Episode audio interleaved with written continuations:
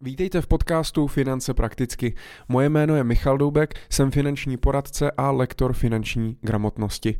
Již přes 10 let pomáhám ostatním pracovat s jejich penězi, učím je finančně plánovat a efektivně dosahovat finančních cílů.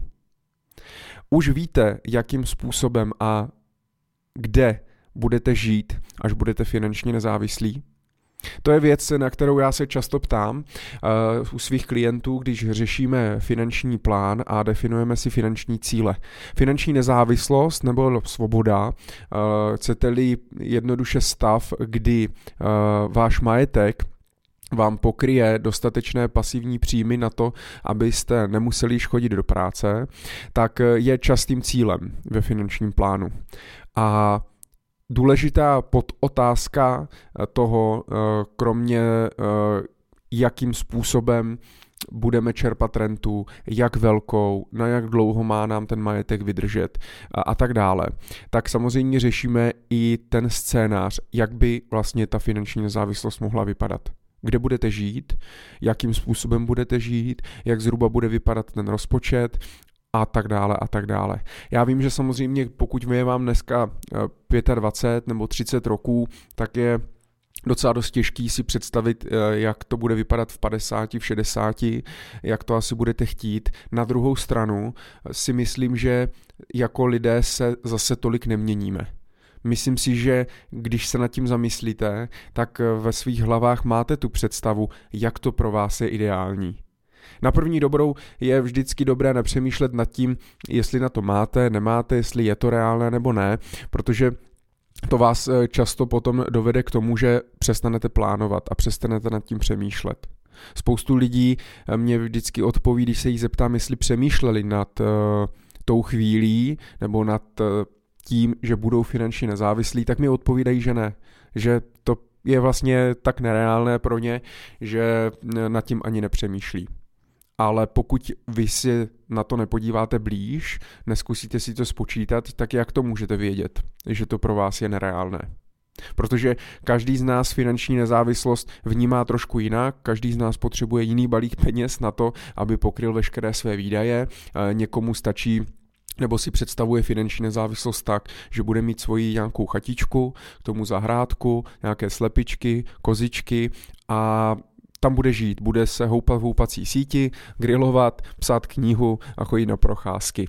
Dávám čistě příklad. V tu chvíli vám stačí poměrně dost málo peněz na to, abyste pokryli veškeré své životní náklady.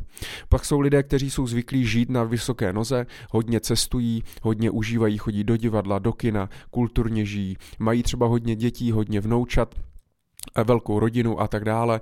To znamená, že zase tam bude jiná potřeba tohle je na začátku potřeba si definovat, eh, jak to máte a jak byste to chtěli mít. A až následně eh, to zkusit spočítat, jestli je to reálný eh, ve vaší finanční situaci. Na druhou stranu, pokud nebude, tak aspoň to víte jistě, ale můžete si udělat akční plán, jak si to splnit i přesto, že teď to vypadá, že na to nemáte. Můžete změnit práci, můžete něco změnit ve vašem životě, začít podnikat, upravit své výdaje, upravit rozpočet, upravit vůbec svůj životní uh, styl a svoje životní náklady k tomu uh, tak, aby se vám podařilo si ty cíle splnit.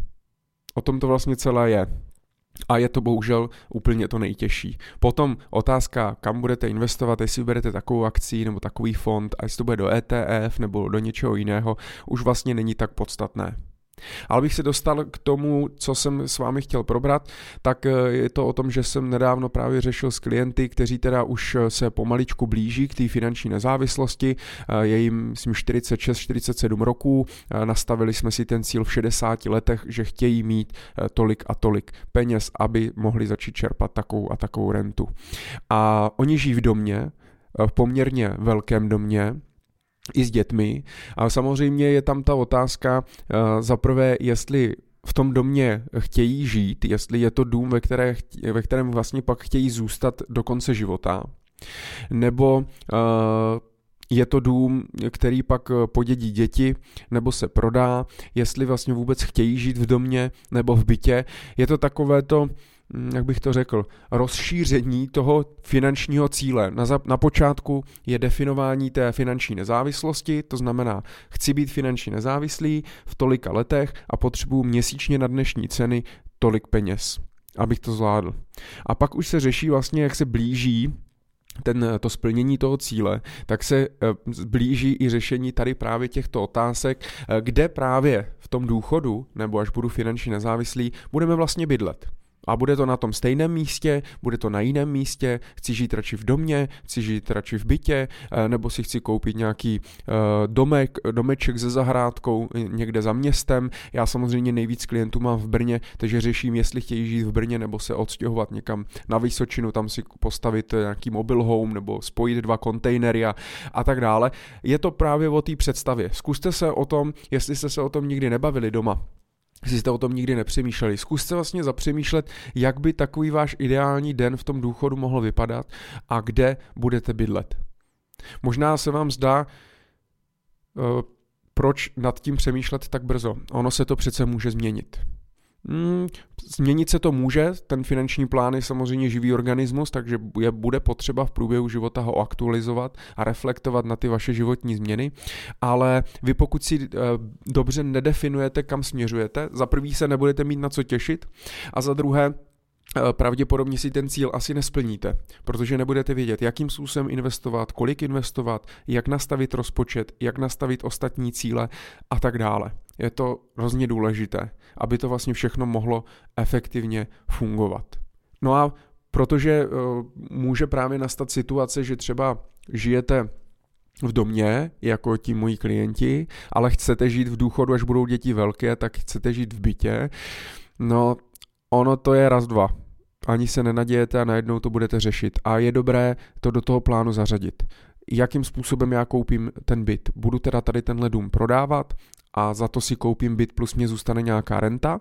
Pak už je dobré to nějakým způsobem počítat do toho finančního plánu, Eh, kolik eh, peněz já budu čerpat potom třeba z nemovitostí nebo z finančního majetku a tak dále. A eh, taky samozřejmě je to o tom, že pokud třeba máte 15 let do vaší finanční nezávislosti, jste teď aktivní v práci, dobře vyděláváte, máte dobré zaměstnání, a máte třeba na ten dům splacenou hypotéku, tak nabízí se i otázka, jestli třeba ten byt na důchod si nekoupit už teď. Ano, já vím, můžete namítat, eh, může se to pak změnit, mně se něco líbí teď a za 15 let se mi to líbit nebude.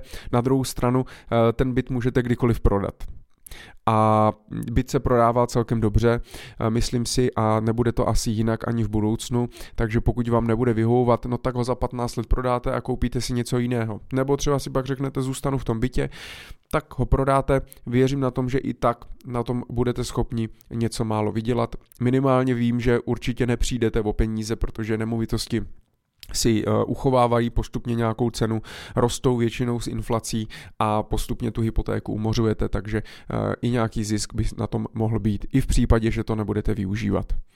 A Toto jsou takové otázky, které mě prostě běhají hlavou vždycky, když nad tím přemýšlím, ať už u sebe nebo u svých klientů. A uh, Řeším to i ve chvíli, teď hodně s mladými klienty řeším třeba pořízení vlastního bydlení a rozhodují se, jestli chtějí dům nebo byt. Eh, teď nedávno jsem právě řešil eh, s jedními klienty, že více to asi pravděpodobně táhne do toho domu. Na druhou stranu mají v sobě jakýsi strach, že je to uváže na to jedno místo že, nebu, že se nebudou moc tak lehce přestěhovat, eh, nebo že prostě tam budou muset zůstat. No tak jsem mi řekl, pak, pak je lepší asi koupit byt, protože byt je jednoduše lépe prodatelný, lépe pronajímatelný, lépe děditelný, s tím domem je to vždycky takový složitý. Musí člověk opravdu si být jistý, aspoň na 99%, že v tom domě pravděpodobně chce, nebo minimálně chce zůstat. Eh, až do konce života a dokáže si to představit a najde si takovou lokalitu, ve které jednoduše chce žít. A já vím, že to je těžký, ale přijde mi, když se takhle bavím s těmi lidmi, že se nad tím moc úplně nepřemýšlí, že se jenom tak klouže po povrchu a nejde se moc do hloubky, neřeší se ty cíle společně to nebudu mluvit o tom, že většinou potom nemluví ani ten pár společně o tom, že ten chlap má nějakou svoji představu, ta žena má nějakou představu a moc o tom nekomunikují. A pak, když třeba se jich zeptám, tak najednou zjistí, že oba dva mají úplně jinou představu a je potřeba pak hledat kompromisy a když se nenajdou, hmm, tak to může být na druhou stranu velký problém, protože i potom eh, rozvody řeším poměrně často a jeden z těch důvodů může být právě nesoulad eh, těch finančních cílů, těch nějakých základních finančních hodnot a to, jak chceme žít, kde chceme bydlet, eh, jakým způsobem prostě vypadá náš životní styl a tak dále. To je hrozně důležitý komunikovat v tom vztahu a bavit se o těch finančních cílech, jestli je to to, kam chcete směřovat.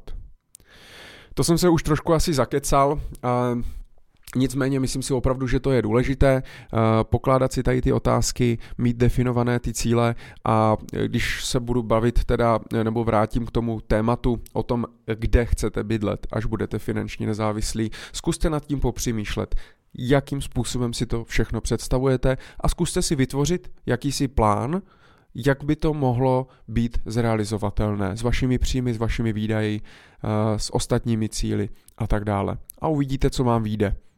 No a při nejhorším vždycky se můžete ozvat mě.